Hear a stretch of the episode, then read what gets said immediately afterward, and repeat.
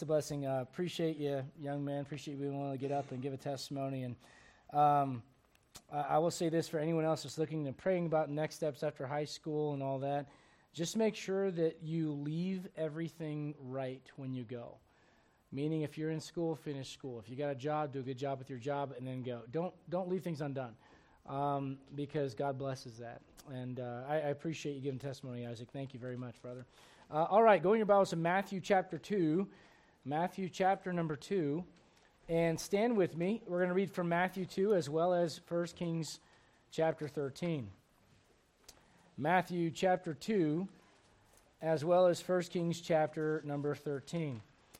Matthew 2, we're going to start reading in verse number 7. This is obviously a, I alluded to this on Wednesday night. I talked about how uh, we are going to read from a Christmas passage, but not necessarily uh, stay there the entire time. Uh, if you haven't learned this at all about me yet, I, I do like Christmas. I, I, could preach from Christmas passages all year long. There's a lot of great material in the beginning of the Gospels, uh, but uh, Matthew chapter 2, uh, again, learning about the wise men and what they did. Look, if you would, at verse number 7. Then Herod, when he had privily called the wise men, inquired of them diligently what time the star appeared. And he sent them to Bethlehem and said, Go and search diligently for the young child. And when ye have found him, bring me word again that I may come and worship him also. When they had heard the king, they departed, and lo, the star which they saw in the east went before them, till it came and stood over where the young child was. When they saw the star, they rejoiced with exceeding great joy. There, there's a lot in here First off, he's not a baby. Secondly, the wise men never make it to the manger scene. They go to a house. There's all that historical stuff. But, but I want to call your attention to verse number uh, 11 and 12.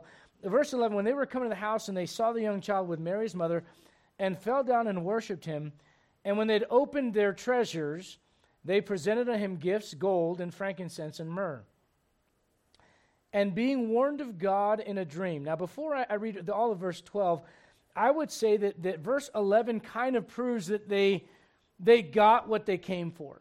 They, they were able to meet the, the Messiah. They met Jesus Christ, the King of Kings, as a young child. Doesn't say how old, maybe a year, two years, I don't know, but he's not a baby anymore. He's a young child. They saw the Lord Jesus Christ as a child, and they presented their treasures. They didn't come just to, to get something, they came to give something, right? It's by the way, the, the way that you get more is by giving, all right? And I don't just mean financially. I mean, when you come with the Spirit of God, I am yours. I am here for you. I want to pour myself out for you. You just get more out of life. So their tank is full. They, they're excited and, and they're about to go on. And look what the Lord does in verse 12. The Lord warns them. What does he warn them about? Being warned of God in a dream, they should not return to Herod. There's some people and some places and situations you don't need to return to this year. Now, look what it says here. They departed into their own country. What are the next two words? Go to 1 Kings chapter 13. 1 Kings 13. 1 Kings chapter 13. 1 Kings 13, look if you would at verse number 1. Behold, there came a man of God out of Judah by the word of the Lord unto Bethel. And Jeroboam, that's a king of Israel, stood by the altar to burn incense. And he, the prophet, uh, uh, this man of God, doesn't give us his name. He's just a man of God. That's all we know about him. He cried against the altar in the word of the Lord and said, O altar, altar, thus saith the Lord, Behold, a child shall be born in the house of David, Josiah by name. And upon thee shall he offer the priests of the high places that burn incense upon thee, and men's bones shall be burnt upon thee. And he gave a sign the same day, saying, This is the sign which the Lord has spoken. Behold, the altar shall be rent, and the ashes that are upon it shall be poured out. And it came to pass when King Jeroboam heard the saying of the man of God, which had cried against the altar in Bethel, that he put forth his hand from the altar, saying, Lay hold on him. Now, if you don't know what's going on, King Jeroboam uh, has taken over the reign of the king, uh, the, the northern ten tribes of Israel. and he saw that the, the people of Israel would eventually go back to Jerusalem, which is in the south, which is where they should go to worship, that they would go back and they'd find their way back to the kingdom of Judah if he didn't make it easier for them. And he built altars and, and built golden calves so the people could worship up north instead of traveling down south because he was afraid when they, when they got there, they would realize, well, if this is where God told us to worship, maybe we should follow that king instead of King Jeroboam. So Jeroboam's got this whole religious setup mainly to preserve his own power. And so he's doing this, and then this prophet shows up out of nowhere. This man of God shows up and says, Hey, by the way, this isn't right. This altar is going to break. It's going to fold. It's going to fall out, and the ashes are going to be poured out. And it's like him saying to Jeroboam, What do you think you're doing with this false worship? Jeroboam did not like that at all. So Jeroboam says, Lay hold on him. He says, Let's kill him. And then here's where we pick up the story. Look, if you would, and verse number four, it says this He put forth his hand from the altar, saying, Lay hold on him and his hand, the king's hand, which he put forth against him, dried up, so that he could not pull it in again to him. The altar also was rent, and the ashes poured out from the altar, according to the sign which the man of God had given by the word of the Lord.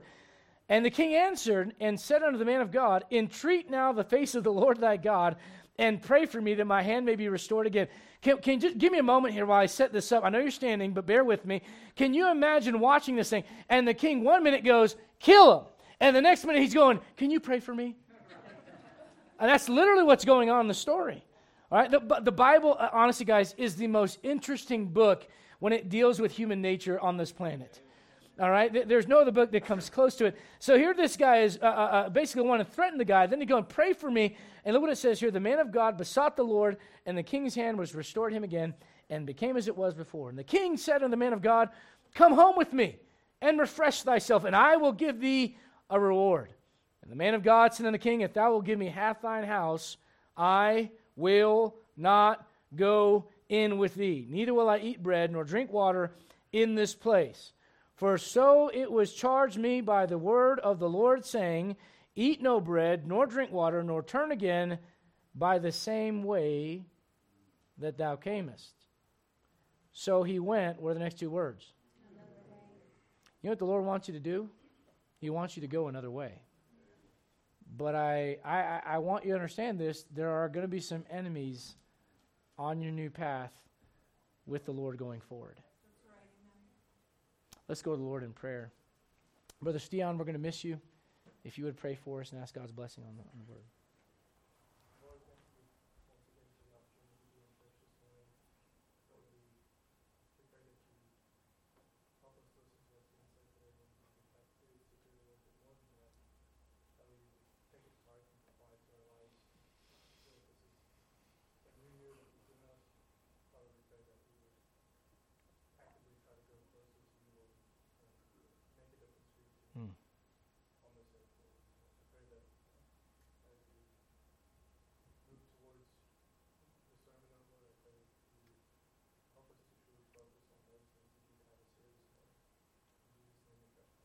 Amen. Amen. Be seated if you would.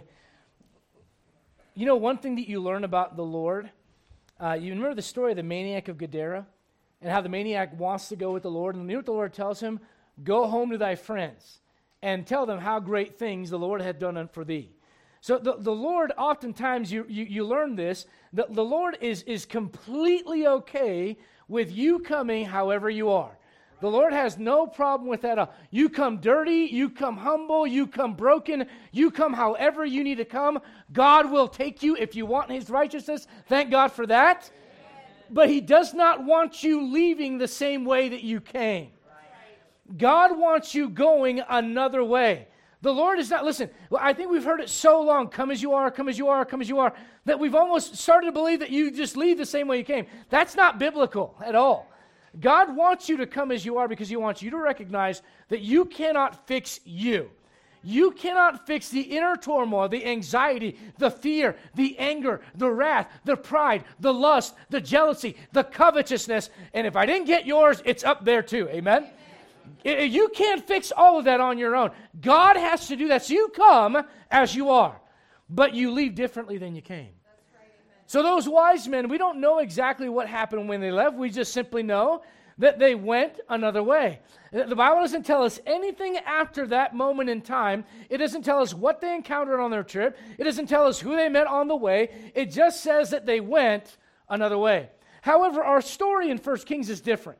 Because in 1 Kings 13, the Bible gives us a lot of insight, not just to what the man did when he cried under the altar and the altar poured out, and, and Jeroboam was, was uh, basically trying to threaten to kill him, and all that kind of stuff. We, we see all that, but, but furthermore, what it does is it tells us what happens after this.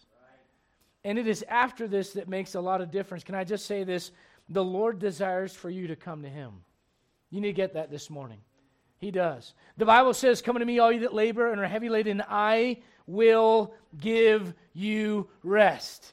Jesus says, If any man thirst, let him come unto me and drink. Jesus said, Suffer the little children to what? To come unto me. I, am I'm, I'm seeing a pattern here, and the pattern is this we serve a God that desires fellowship and relationship with us. He wants us to come to Him. The question is, after we have met with him, how do we leave? The Bible says in Revelation chapter 22, the Spirit and the bride say, What? Come.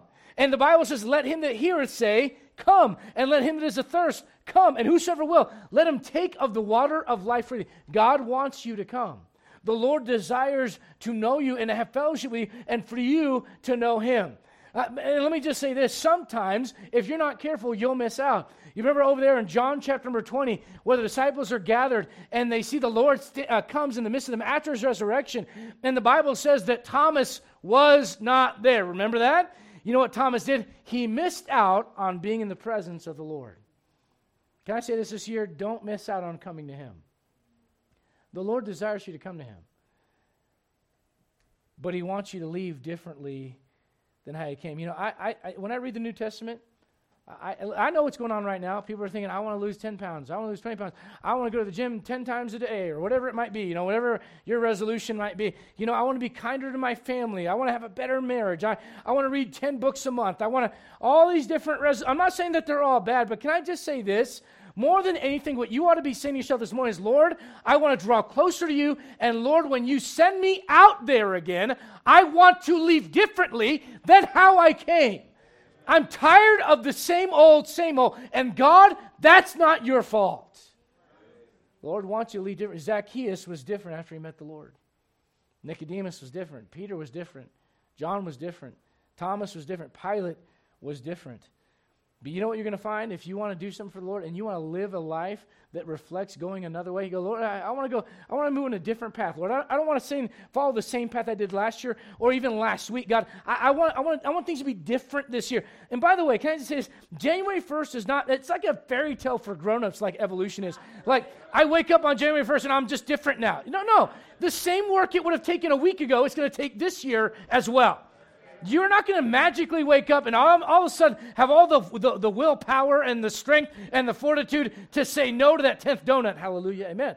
Right? You're, you're going to need, listen, if you're going to do anything for the Lord, you're going to need His strength and His might and His power. But what it necessitates is the mindset that I'm coming to you, Lord, not so I can just get something out of you, but Lord, so I can leave differently than how I came. He tells this man of God, over in First Kings. Look, I want you to go. I want you to preach to the king, and I want you to leave. That's it. And I want you. I don't want you to go the same way you came. Why did God do that? Great preaching, great message out of it. But why do you think God told that man that? I, I, don't know. I can't tell you 100% why. But I think for us, it is a picture of the fact that whatever God wants you to do in your life, it's going to require a different way forward than the way that you came. Listen, there are things that God may have used in your life or even allowed in your life a year ago that He may not want for you right now. Do you understand that? Based off of your ignorance, based off of things that you did not know, based off of where you were at. And God's going, okay, that was fine then. It got you to where you're at. But if you want to move ahead, you got to be different. Amen. You got to go a different way. There has to be some things that you look at and understand this. When you want to do something for the Lord and you want to be different, there are going to be some adversaries. You know, I, I've quoted this verse often. I love this verse. Paul says this For a great door and effectual is opened unto me, and there are many adversaries. It does not say there's a great door and effectual, but there are many adversaries. It says, and there are many adversaries. You know what that tells me? The two thoughts are connected. You want to move through an open door that God has for you, there will be problems. Amen. There will be enemies. You, you may decide today, Lord, I want to go a new path forward with you. Understand this. I'm trying to encourage you. I'm not trying to discourage you. You will not, it will not all be smooth sailing for you if you want to do that. There will be obstacles. There will be enemies to that. Why? Because the devil is invested in making sure. Look at verse 14 in our passage. Look at verse 14. Notice here, it says this There was another person that did what? He went after the man of God. And the other person we're going to read about in just a little bit that went after the man of God, he messes this guy up all over the place. You know what that shows you? As soon as you're determined to do that which is right, you will be a target for the devil. You're going to experience some hardship. Maybe it's in your marriage. Maybe it's in your finances. Maybe it's in, I just can't get over this sin. It keeps showing up everywhere in my life. It's almost like now that I'm coming to church and now that I'm trying to read my Bible and now that I'm trying to do right, there's this thing that just keeps showing up in my life. And can I say this? Don't be shocked by that. Don't be surprised by that. Listen, the, the modern day idea that once you get saved, you know, and, uh, everything's going to be great in your life and everything's going to be perfect and no more bills and no more, you know what they're describing? That's heaven. You're not there yet. you know what you're going to have to deal with? Some adversaries. There are going to be some enemies on your path. And the question is, how do you deal with them? Let, let, me, let me say this you cannot deal with them if you can't identify them. You know, one of the hardest things about guerrilla warfare when you go into a, a place like they did with Iraq and Fallujah and all that stuff, uh, or even Afghanistan, is here you are fighting people who don't necessarily wear uniforms that tell you who they are. And you don't know where the firing is going to come from, and you're not sure. They know the terrain better than you do. And there you are with the uniform saying, Shoot me, you can see me from where you're at, and I can't see you. That's how, that's how it goes in war sometimes. You know what it's like in the spiritual life? The Bible says we wrestle not against flesh and blood, but against spiritual wickedness in high places. You know what you're involved in? A spiritual battle. You know what Paul says? That thou mightest war a good warfare. Fight the good fight of faith. I've seen, I've seen uh, all kinds of memes and things out there where it says, fight the good fight, you know, and whether it's this justice movement or that, that, that, that comes from the Bible, the fight the good fight thing. You can't just take that and put your picture on it. That's Bible. Fight the good fight of faith. You know what you're involved in? A battle. Some of you want to do things differently. You want to go on a new path forward for the Lord because that's what God desires for you. But you need to understand there's going to be some enemies. I want to help you. Can I give you, number one, the enemy of compromised fellowship? The enemy of compromised fellowship. Look, if you would, at verse 14. And went after the man of God, say, Who is this? Some older prophet, some older man. I would say like this he would say to the young prophet, I'm a Christian like you are. And look, I don't see why you're, you, you make such a big deal out of the Bible. I don't see why you make such a big deal out of living right and being pure. I don't see why you make such a big deal about not watching that or not, not thinking that way or raising your kids a certain way. Why is that such a big deal? I'm a Christian just like you are. Come on, can't we all just get along? I, I, mean, li- listen, the enemy of compromised fellowship is alive and real in many of God's people's lives today. And some of you, God help you, you're going to have to learn this and get this through your heads. You can minister to people without being in fellowship with them. There are things you can do to bless them and pray for them and help them and witness to them without going along with the foolishness. If you go along with it and then you try to witness to them, they won't listen. They'll think you're just like them. You know what this old man did? Look at verse number 15. He, uh, he says, uh, uh uh, uh, verse, 15, or verse 14 rather, Art thou the man of God that came from Judah? And he said, I am. Then he said to him, Come home with me and eat bread. Look at verse 16.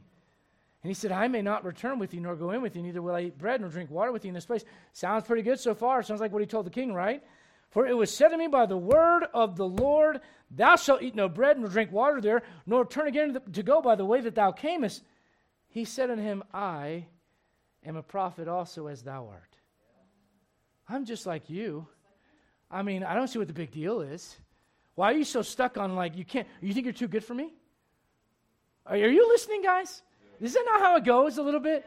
You, so you think you're too good to hang out with me? I'm a Christian. Why do you think you're better than me? Listen, it has nothing to do with I'm better than you. It has to do with the fact that God said, I don't want you going the, another way than the one that I'm telling you. You need to go a different way and don't stop till you get home. That was the instruction that God gave him. Well, well, I just don't see what the big deal is. That's fine for you.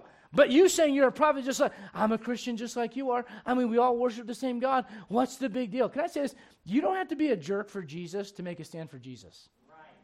You understand that? You don't have to go in there and go, All you people are wicked. And I will not fellowship with you. You don't have to wear a t shirt that says, I will not fellowship with you.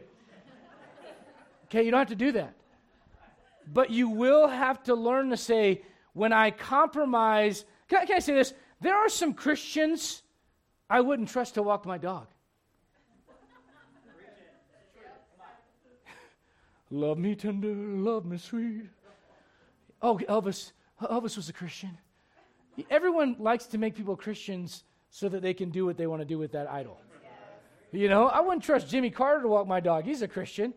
I wouldn't trust never say never Justin Bieber to walk my dog. He's a Christian. I wouldn't. I wouldn't trust. You say, well, they're just, well, we're all Christians. I wouldn't trust to leave God. I, I don't hate these people. They might genuinely be born again. It doesn't mean I should have fellowship with them. They're not living right. They're not exemplifying the life of Jesus Christ. And it's on me to go, I need to have enough discernment to say, you know what? I love you. I'll pray for you. But I'm not going to compromise my fellowship so that you can feel better about where you're at. I'm sorry. And listen, this goes on with the entire age in which we live we are changing government documents so that people that are living in a delusion can feel better about their delusion. You know, you go on, you know, male, female, uh, non-binary, you know, other. What would other even be? but you know what? That's the same problem you got in your life. You have a hard time saying no because you don't want to look like a jerk. Can you? Can I say this? You can be pleasant. You can be gracious. But you can say, you know what? I got to draw some lines in my life. Because if I don't draw these lines in my life, I will be exactly where I was five years ago. And you know what's funny? When the stuff hits the fan, you will not go to those same people that got you in the mess that you're in. You'll go find someone that's really harsh, you know, like someone that's really conservative to help. You know what you're going to find? You're going to look for a Bible believing Christian to help you out. You know what you need in your life right now? A Bible believing Christian. You know what happens over in the book of Kings? Over, matter of fact, you're close. Look at 1 Kings chapter 22. You're not very far. Go to the right just a little bit. And, and there were two kings that got together. There was Jehoshaphat and, and uh, Ahab. And Ahab was a wicked king. He was one of the, matter of fact, when you look at the Old Testament and God compares kings, he always compares them to David if they're righteous or Ahab if they're wicked. And so it's interesting. Ahab is like the standard for like like he's the standard for like F minus, okay? he gets the bad grade as a king in regards to his spiritual life with the Lord. And so, you know, here you got Ahab, you got Jehoshaphat, who's relatively a good king. And I want you to notice something in verse number four. And he said unto Jehoshaphat, Ahab, Wilt thou go with me to battle to Ramoth Gilead? And Jehoshaphat said to the king of Israel, Now, those are some fatal words. I am as thou art. No, you're not. No, you're not. Well, we're the same. We believe like we're the same. We're both of Israel. Yeah, but he's in a very different place. Yeah, yeah, yeah. Ahab, you are not. Joshua, you saying that puts you in a very. My people are as thy people. My horses as thy horses.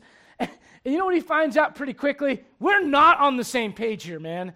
They try to find a preacher to tell them what's right, and Jehoshaphat realizes all the guys that Ahab has around him are just yes men that are telling him what he wants. Be careful with that in social media, by the way. If you're not careful, you're just living in an echo chamber to tell you whatever you want to hear and believe in your life. And, and so Jehoshaphat realizes, man, this is not exactly what I thought, but it's too late at that point, and he almost dies as a result of it. You say, why? Just because, well, we're all the same.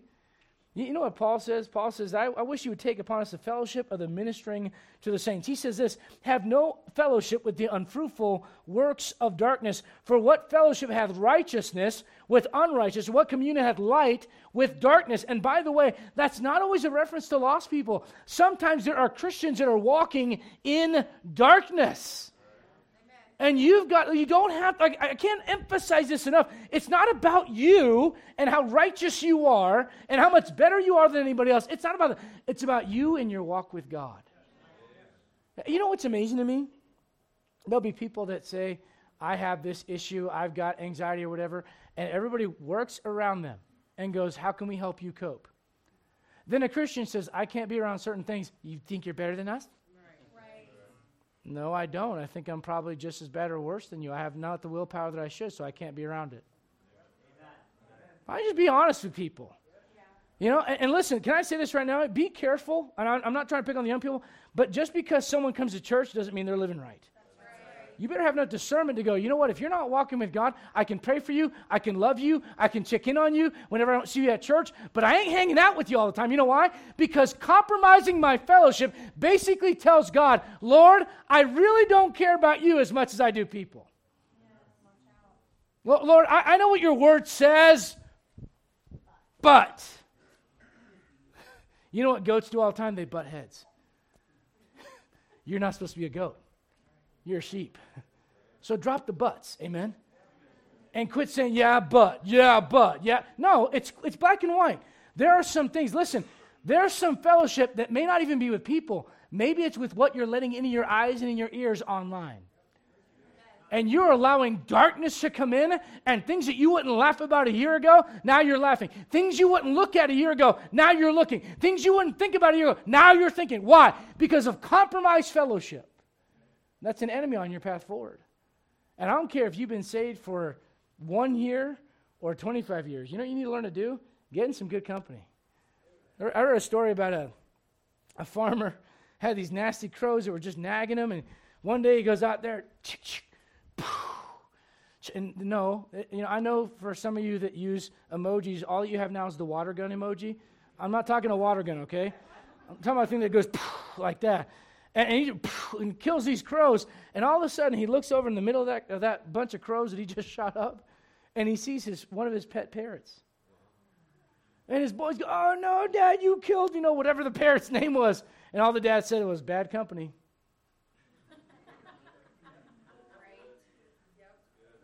Sometimes you get it in the neck because you're into stuff you shouldn't be into. And then you'll justify it. And I'm going to help you right now. Let me help you out in 2023. And I've mentioned this in Sunday school, I'm going to mention it again. Quit asking what's wrong with it. Ask how it will make your fellowship with Jesus Christ better. Right, and if it will make it better, praise God, move on. That'll be your new path forward. If it doesn't, let me just say right now, that's an enemy to getting you where God wants you to be. L- look with me in Acts chapter 9. A little bit of Bible study this morning. I understand that. But, but do you realize that half your, half your New Testament is written by a guy named Paul? Do you realize that when Paul got saved, nobody wanted anything to do with Paul? I mean, let's be honest, man. If, like, I don't know, if, uh, I'm trying to think of some bad dude, you know, um, I don't know, some, some leader of Al Qaeda or Intifada or Hezbollah or uh, the, the, Taliban or whatever. If, if one of those guys got saved, and like the next day, he's like, I would like to come with you to church. You'd be like, I'll pray for you. right? Like you'd be a little leery of that guy. You say, why? Because last week he's killing people that were like you. You know what Paul was? That was Paul in the first century. He was killing Christians. And you realize when he showed up, he's like, guys, I, I, I want to have some fellowship. They're all like, oh, okay, that's great, brother. Block. right? Don't accept that friend request. Block that guy right? You, you, say, why? Do you know who that guy is? He, he's, he's a murderer.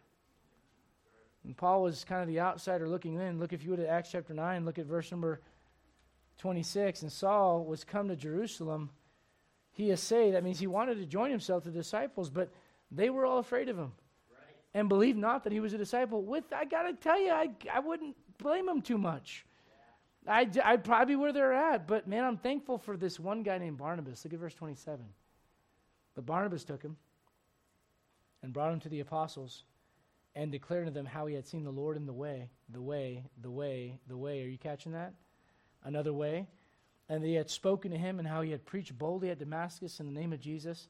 And he was with them coming in and going out of Jerusalem. And you know what? The rest of the book of Acts takes a turn. And for most of the rest of the book of Acts, it's following the life and ministry of the Apostle Paul. Why? Because he found someone that would help him in his new way. I don't care if you've been saved 20 years, gone to Bible school, rightly divide the Bible, seven mysteries, seven seven, seven resurrections, seven baptisms, seven judgments, and know all that stuff. You need someone like that in your life. Male or female, you need someone like that. You need a Barnabas in your life that will help bring you along and draw you closer to Jesus Christ. Can I say that the old prophet in 1 Kings chapter 13 was not that person? Go back to our passage, if you would. The enemy of compromised fellowship. Can I give you a second enemy? 1 Kings chapter 13. Not only the enemy of compromised fellowship, how about the enemy of choosing your own authority? See, what do you mean by that? Well, can I point something out? Look at uh, verse 1. Verse 1, you, you notice the, the words by the word of the Lord? You notice that? You guys see that in 1 Kings 13? All right, look if you would at verse number 5. Verse number five, do you notice at the end of the verse, by the word of the Lord? Look, if you would, at verse number nine. For so it was charged me by the word of the Lord. Look at verse number 17. Verse number 17, you find the words, for it was said to me by the word of the Lord. Look at verse number 18. He said to him, I'm a prophet also as thou art. An angel spake to me. And then the guy lies and tries to use the word of God out of context to get the young man that was on the right track off that right track and onto the wrong one. Are you paying attention? Other people will use the Bible out of context to get you off the right path. Do you know what you need to watch out for in your life? Replacing the Bible as your authority what other people say, human reasoning, what's convenient. Man, this goes back to the very beginning of the garden, back where the, the devil says, Yea, hath God said. You can add to it, you can subtract from it, or you can take it out of context, and you can make a mess of your life when you replace the Bible as your final authority. All up to that point, it's by the word Lord, by the word Lord, by the word Lord, by the word Lord, by the word Lord, I got saved. By the word Lord, I got baptized. By the word Lord, I joined a church. By the word Lord, I started living right. By the word Lord, I started doing this. I started doing, and then all of a sudden, somewhere in your life, it's like, well, that's old fashioned. Maybe we should try something different. Maybe, it, maybe I should just, you know, the word Lord's kind of harsh in that stuff. You know, I just think it's a little harsh. I think myself, here's kind of what I think. You know, I, I know, I, I, know what the Bible says, but if thou be, uh, listen, the devil shows up to the Lord. He says, if thou be the Son of God. Why does he say that? To cast doubt on the word of God. There are going to be voices in your life that will literally do the exact same thing. William Shakespeare said this Our doubts are traitors. Our doubts are traitors and make us lose the good we oft might win by fearing to attempt. A man wrote this Let me meet you on the mountain, Lord, just once. You wouldn't have to burn a whole bush, just a few smoking branches, and I would surely be your Moses. Let me meet you on the water, Lord, just once. I'd be your Peter. Let me meet you on the road, Lord, just once. You wouldn't have to blind me on North Central Expressway, just a few bright lights on the way to church, and I would surely be your Paul. Let me meet you, Lord, just once, anywhere, anytime. Just meeting you in the Word is so hard sometimes. Must I always be your Thomas? You know, you know what that's saying in so many words? What we think of ourselves, we think, if I was just there and I could see it, God's giving you everything you got right here. By the word Lord, you got saved. Is that right or not? Okay, by the word Lord, you get baptized. By the word Lord, you join a church. By the word Lord, you get discipled. Then why does there come a point in your life where you go, the Bible is no longer relevant? When did that make sense to you? I'll tell you when it starts to make sense to you when you start getting off the right track. Over there in the Old Testament, you got the story of Isaac and He's got the, his sons Jacob and Esau. You know the story. And Jacob comes to his dad and he puts the skins on. And he goes, Dad. And the dad goes, Wait, your voice is the voice of Jacob. But dad, feel me, smell me. You know, you know Isaac does? He goes, Okay, yeah. Because Isaac is blind at that point, an old man.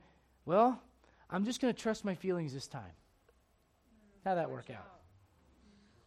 He, you can replace the Bible. Listen, I know right now if I went to you and I said, Worship the devil. Ah, you wouldn't do it. You wouldn't. But if I tell you, trust your heart, follow your feelings, and, and you might be right on this one, and listen to the human reasoning a little bit more, and maybe what's more convenient over the Bible, you will do that. You will find your way off the right track.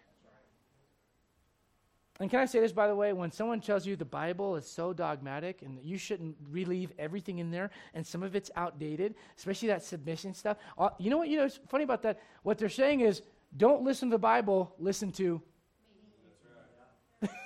You are never going to get away from having an authority in your life. The question is, which one is it? Is it that book or is it you? Is it that book or is it your children? Is it that book or is it your feelings? When you replace, listen, you want to go a different way this year? I, I, can tell you how to blow it right away. Replace the Bible as your final authority. Yeah. That's exactly what this young man did. He listens to this old man go, Look, I'm a prophet like you are, and, and God speaks to me too. You think you're the only one, Lenny, that God speaks to in this church? God talks to me too sometimes. And here's what God told me to tell you. hey, I don't know about you, but I got a high priest. His name is Jesus Christ. I got direct access to the Father. I can go right to him, I can hear directly from him. And so when someone shows up and tells you the Bible's outdated and the Bible doesn't say what it means, and you just got to look at it in a different light. I'll never forget, I was at a wedding one time in uh, Kentucky, and this guy gets up and he goes, The word for submission in the Greek is this word, and what it really means is this. So it doesn't really mean that wives need to submit to. you know why that's you know why that's done? Oh, and don't you for a minute, for a minute, think to yourself, well, I'm just, you know, not male chauvinist. No, no, no. Come to my house for a while. Come on over. You'll see I take really good care of my wife. She's not a doormat at my house. Amen. She's not a doormat. I take very good care of my wife. I have listened. I know that I told God if I could ever take care of my wife like I wanted to, I'd do it, and I'm doing it right now. Amen. No problem with that at all. But I'm going to tell you right now, you don't change God's structure because it's 20 stinking 23. Amen. You don't do that just because it makes people feel better about their sin. Listen, the Bible is the final authority. If you don't want it to be, fine. But don't play games and tell us it is when you know it's not.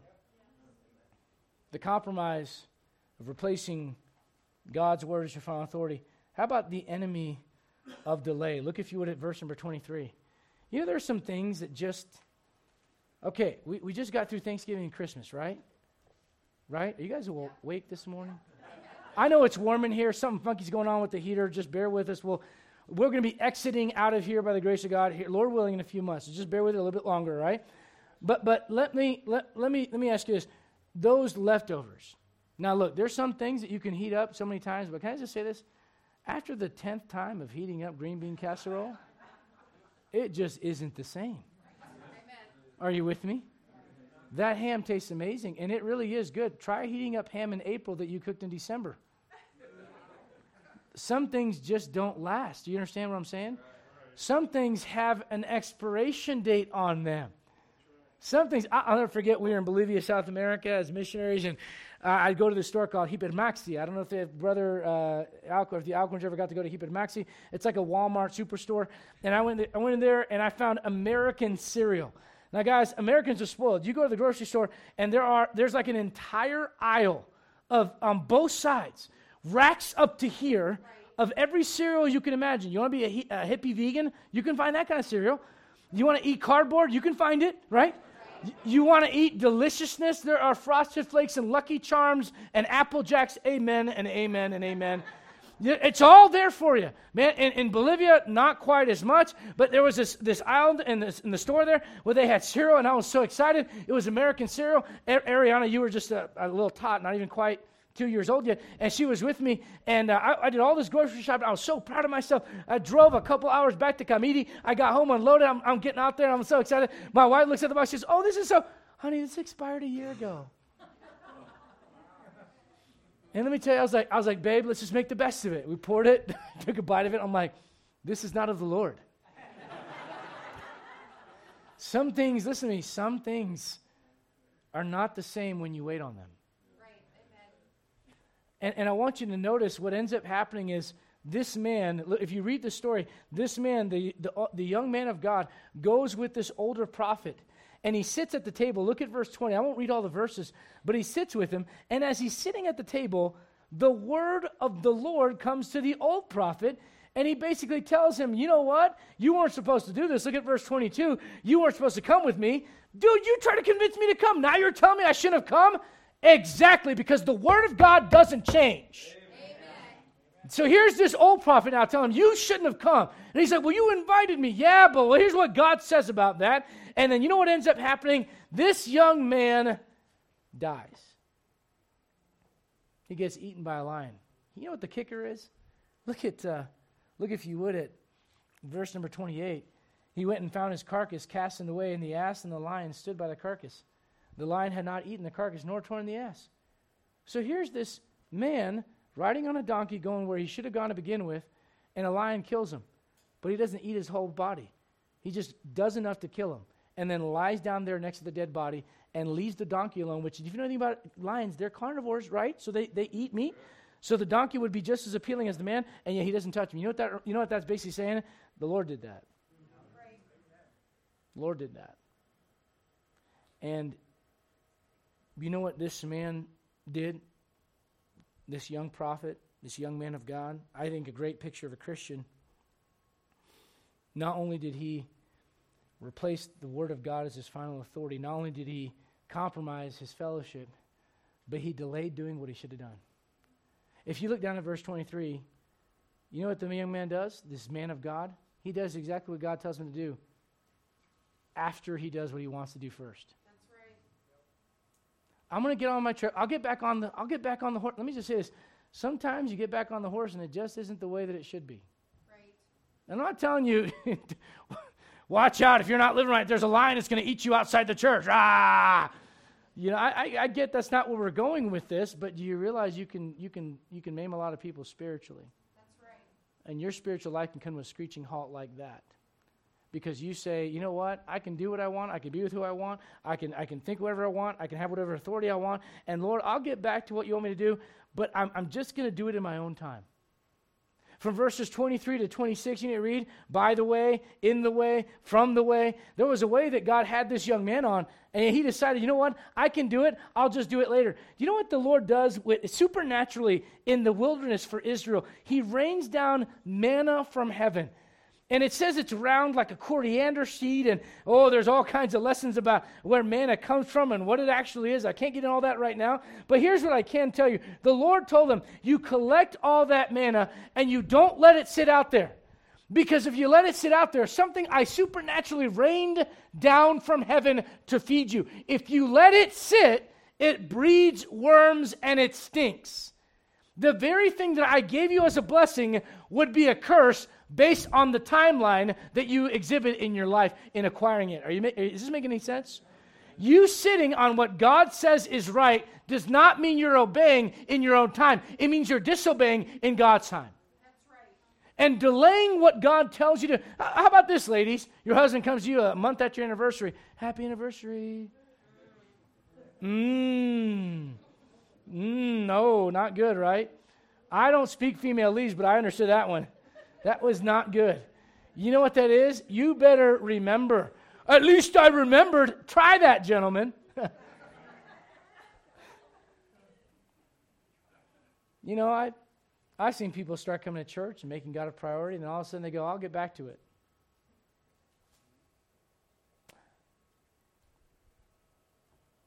I've seen people come to church, get right with God, and years down the road, they're broadcasting things on social media that are perverted and wicked. You go, how, how does it happen? Well, just sit on something long enough. Right. Sit on what God tells you to do long enough.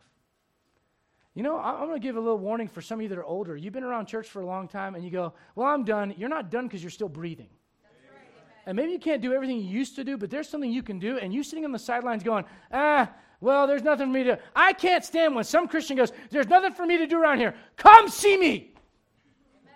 There's plenty to do. you know what you can do sometimes as a Christian? Just sit on things when the Lord says, I want you to move. Southwest cancellations. Anybody follow that on the news lately? You know, we're so smart. After watching all that, we bought three more tickets on Southwest. Yeah. You know, there's a ripple effect when one flight gets canceled, then another flight gets canceled, then another. Are you, are you following me? Where are you at in that ripple effect? The thing is, you don't know. You don't know the other lives you're going to affect. Right, but you will affect lives. For every positive thing I can think of, and someone bringing someone to church and someone getting saved out of that, and praise God for that, there's a Christian that sat on something that they shouldn't have sat on, and that caused a ripple effect, and it could have led to someone staying lost. You know what David says when Absalom is dead? Oh, Absalom, my son, my son. Well, why didn't you deal with Absalom when you had a chance? You know where this starts? Well, if you look at verse 14 in our passage, the young man's just sitting under an oak. You know, when you sit, when God hasn't told you to sit and God's told you to move, it can cause you a lot of hardship. Amen. A lot of hardship. You know, um, I'm not trying to pick on him, but I know Brother Felix and his, his family have been praying about moving closer to church. And, you know, I guess you're moving some of that stuff today, right? Yeah. Praise the Lord. You, you, know what that is? Lord, I want to be closer to whatever you have in my life. I want you, I want you to do that. Praise God for that. It's a blessing. Can I tell you, there's some things, though, that if you just sit on them and sit on them and sit on them and sit on them and sit on them, they, they don't always come out the way you want them to. That's right, amen. This young man thought, I can get back to it. Yeah, you can, but what happens in the end of your story? Here's the problem we don't know the end of anyone's story. We're living in it right now. That's right. Here's all I can tell you I want to hear him say, Well done. Amen. Let me give you one last enemy the enemy of tarnished, a tarnished testimony. Look, if you would, at verse 26. You know who this young man was? He was the man of God up to this point, known as the man that stood up to the king. Matter of fact, he's called the man of God in verse 26. He's called the man of God in verse 29. He's called my brother by the older prophet in verse 30. He's called the man of God in verse 31. And yet, can I show you in verse 26 that this is now what he's known for? It is the man of God who was disobedient unto the word of the Lord. Can I say that as unfair as it may be, that you do all this right stuff in your life as a Christian and then you get off course, that people don't remember all the good stuff, you remember the bad. That's just human nature. It's a reality dealing with people.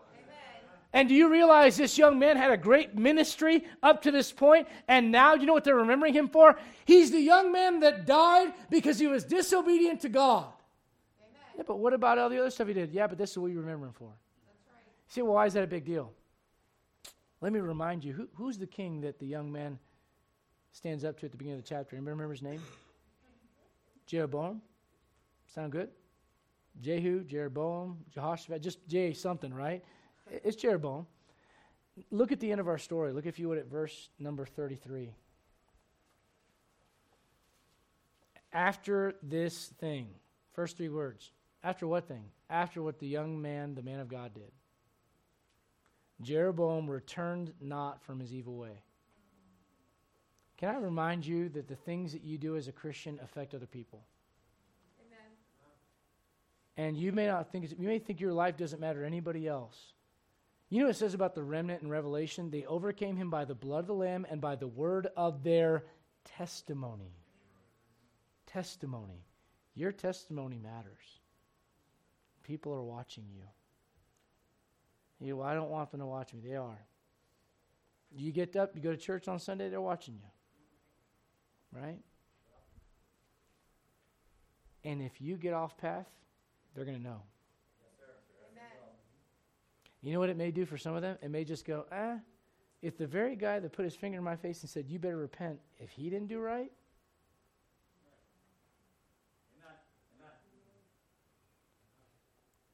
I want to try to impress this upon you. You have a privilege, but also a responsibility because the world is watching. In the 1800s, there was a man named John Geddie, not John Gotti, don't, not a mafia thing here. he left the pastorate of a church in Canada to take his wife and two small kids to the South Sea Islands to begin a mission work after a voyage of more than 20,000 miles. They arrived in New Hebrides Islands at Aneityum. The island chain was filled with cannibals, and more than 20 crew members of a British ship had been killed and eaten just months before the Geddies arrived on the mission field. Anybody want to go to that mission field? They had to learn the language. Difficult. There was no written form, and they were constantly being threatened of being killed. Little by little, they led someone to Christ, and that person got to lead another person to Christ. A few converts came, and after that, many more received the gospel. He continued his ministry faithfully, including translating the entire Bible into the native language and planting 25 churches. For many of those years, Geddie labored with little help and little word from home, but God was faithful to his servant. In the pulpit of the church where he pastored for so many years stands a plaque in his honor which says, When he landed in 1848, there were no Christians here, and when he left in 1872, there were no heathen. Would to God they say that about us. You see, your testimony matters. See, I, I want to go a different way forward. Okay. Don't compromise your fellowship. Keep this as your final authority. When God shows you where to go, don't sit on that. And remember that your testimony matters to other people. Let's all stand. Father, we want to start this year off the right way. Lord, thank you. Thank you for your word. Thank you for the warnings that we find in it. Lord, I pray that you'd help us today to slow down long enough, Lord. This is a, a message for our home crowd. I believe you orchestrated this for a reason today. And Lord, I just pray that you would minister to hearts. God, I pray that your people would respond as you've communicated and conversed with them throughout the message. Lord, I, I pray that we would go another way this year. And Lord, I, I don't know how it ended up for the wise men, but I know how it ended up for this guy, and it wasn't good. And Lord, I know sometimes you give us those examples in the Bible to show us which way not to go in. Lord, would you help us to keep in mind the stories here to remind us it's a warning. Lord, we want to go a different way, another way. And Lord, we know there's going to be enemies on that path. Would you help us to identify them and fight them and move forward for Jesus? In 2023. We ask in Jesus' name. The Lord's dealt with you, come forward. The altar's open. Take advantage of it.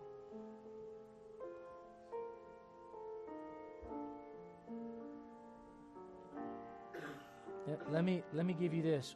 Maybe one of the greatest things you could do is start your year off at the altar. I'm not I'm not trying to manipulate you. If you're not under conviction, there's nothing God gave you in the message. That's fine. But I will say this. I think sometimes the biggest delay that some Christians make is falling on their knees and admitting where they're at and saying, Lord, this is where I'm at. This is me. This is me. And Lord, I, I, I talk about how I want to change a lot.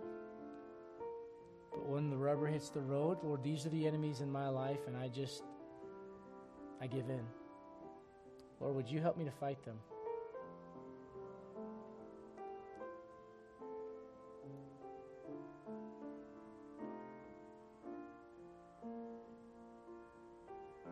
Aren't you glad that Jesus Christ went up differently than how he came? he went up the glorious victor over the grave. He came into this world as a humble baby. He didn't leave that way. He left differently. Aren't you thankful for the testimony of other believers that have pointed you in the right direction, that have helped you? Maybe it's time for you to be that for somebody else. Maybe for some of you this year, it's time to take the training wheels off and just say, Lord, I. I, I want to stay moving in the right direction. I know that means I need to leave differently than how I came.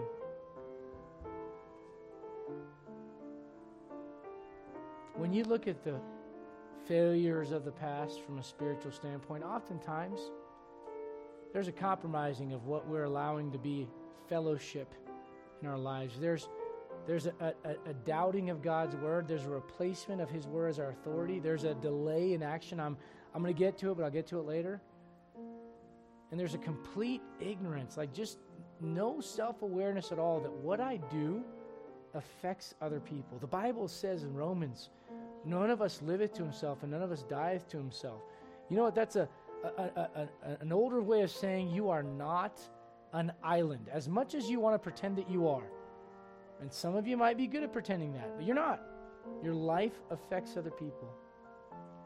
And how greatly God could use it for good how many souls could be reached, how many people could be ministered to. how many amazing things God wants you to be a part of? See, it goes both ways. It's not just, you know, uh, uh, uh, you reap what you sow. That's always bad. No, no, no. Sometimes it's a positive thing. God wants you to reap some good things. But you got to be mindful of your testimony. For some, maybe not for all, for some, it might just simply be does it really matter to anyone else if I come to church? Can I say this? When you're here, it affects people. When you're not, it affects people. You, you, you gotta, you gotta, maturing, maturity in business, in family, in life, in the spiritual, in the spiritual realm, all of it, there's one common thread. Maturity is evident when you quit just thinking about you and you start thinking about how your life affects other people. That's when real maturity starts taking place. Father, I want to grow. I want to I want to go further with you. I want to go in the right direction. Okay. Don't forget your testimony matters. Paul says, You've known my doctrine, my purpose, my manner of living, my conversation.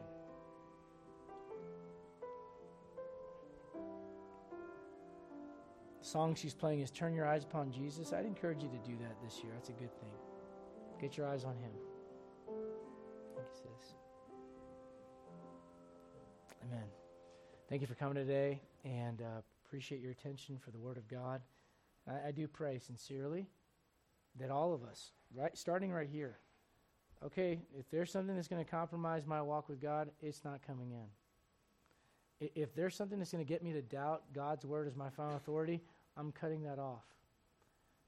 Look, look, you understand this. At some point, when you make the Bible your final authority, you know what they're going to say? They're going to say you're in a cult. I believe the world's in a cult. The media cult. The spirit of Antichrist cult. I mean, I could go on and on, but but you're going to make something your authority. I would encourage you to make it the Word of God. Let's close in a word of prayer. Thanks for coming today. We hope to see you Wednesday night, 7 o'clock. Oh, I forgot to mention this. We have a missionary, our missionary to Scotland, Brother Tyler Campbell, will be here this Wednesday night uh, preaching. And uh, great preacher, good friend of our church, doing a great work over there. I encourage you to be here Wednesday night, 7 o'clock. The kids will enjoy him as well because he's like a giant kid, okay? So, so you will you will enjoy that. Be here for that Wednesday night, seven o'clock. Let's dismiss in a word of prayer, and uh, I'm going to ask uh, Brother Eric if you'd ask God's blessing on the word today.